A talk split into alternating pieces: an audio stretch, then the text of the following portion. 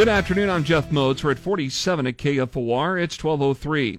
Former Nebraska State Fair Financial Director Patrick Kopke was sentenced today to 30 days in jail, 15 years probation, and has to pay back over $158,000 back to the fair.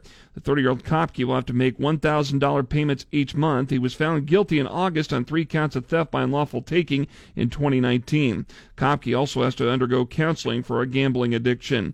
Three people dead, including the shooter from an active shooting situation Thursday afternoon at the Agrex grain elevator in Superior, about 128 miles southwest of Lincoln. The original suspect here at the Agrex elevator was identified as Matt Max Hoskinson. A Nebraska State Patrol spokesperson told Hastings TV station KSNB one employee was killed at the scene, another employee died after being taken to a Lincoln hospital, and a third wounded employee was treated and released from a Superior hospital. Hoskinson was fired Wednesday from Agrex but returned Thursday afternoon with a gun.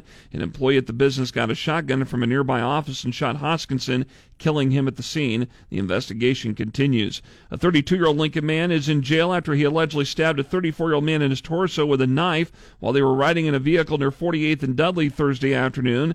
Lincoln police officer Aaron Spilker says the victim showed up to the hospital where police found him. After interviewing witnesses, uh, officers developed 32 year old Jacob Hodgden um, as the person responsible but he'd fled the area.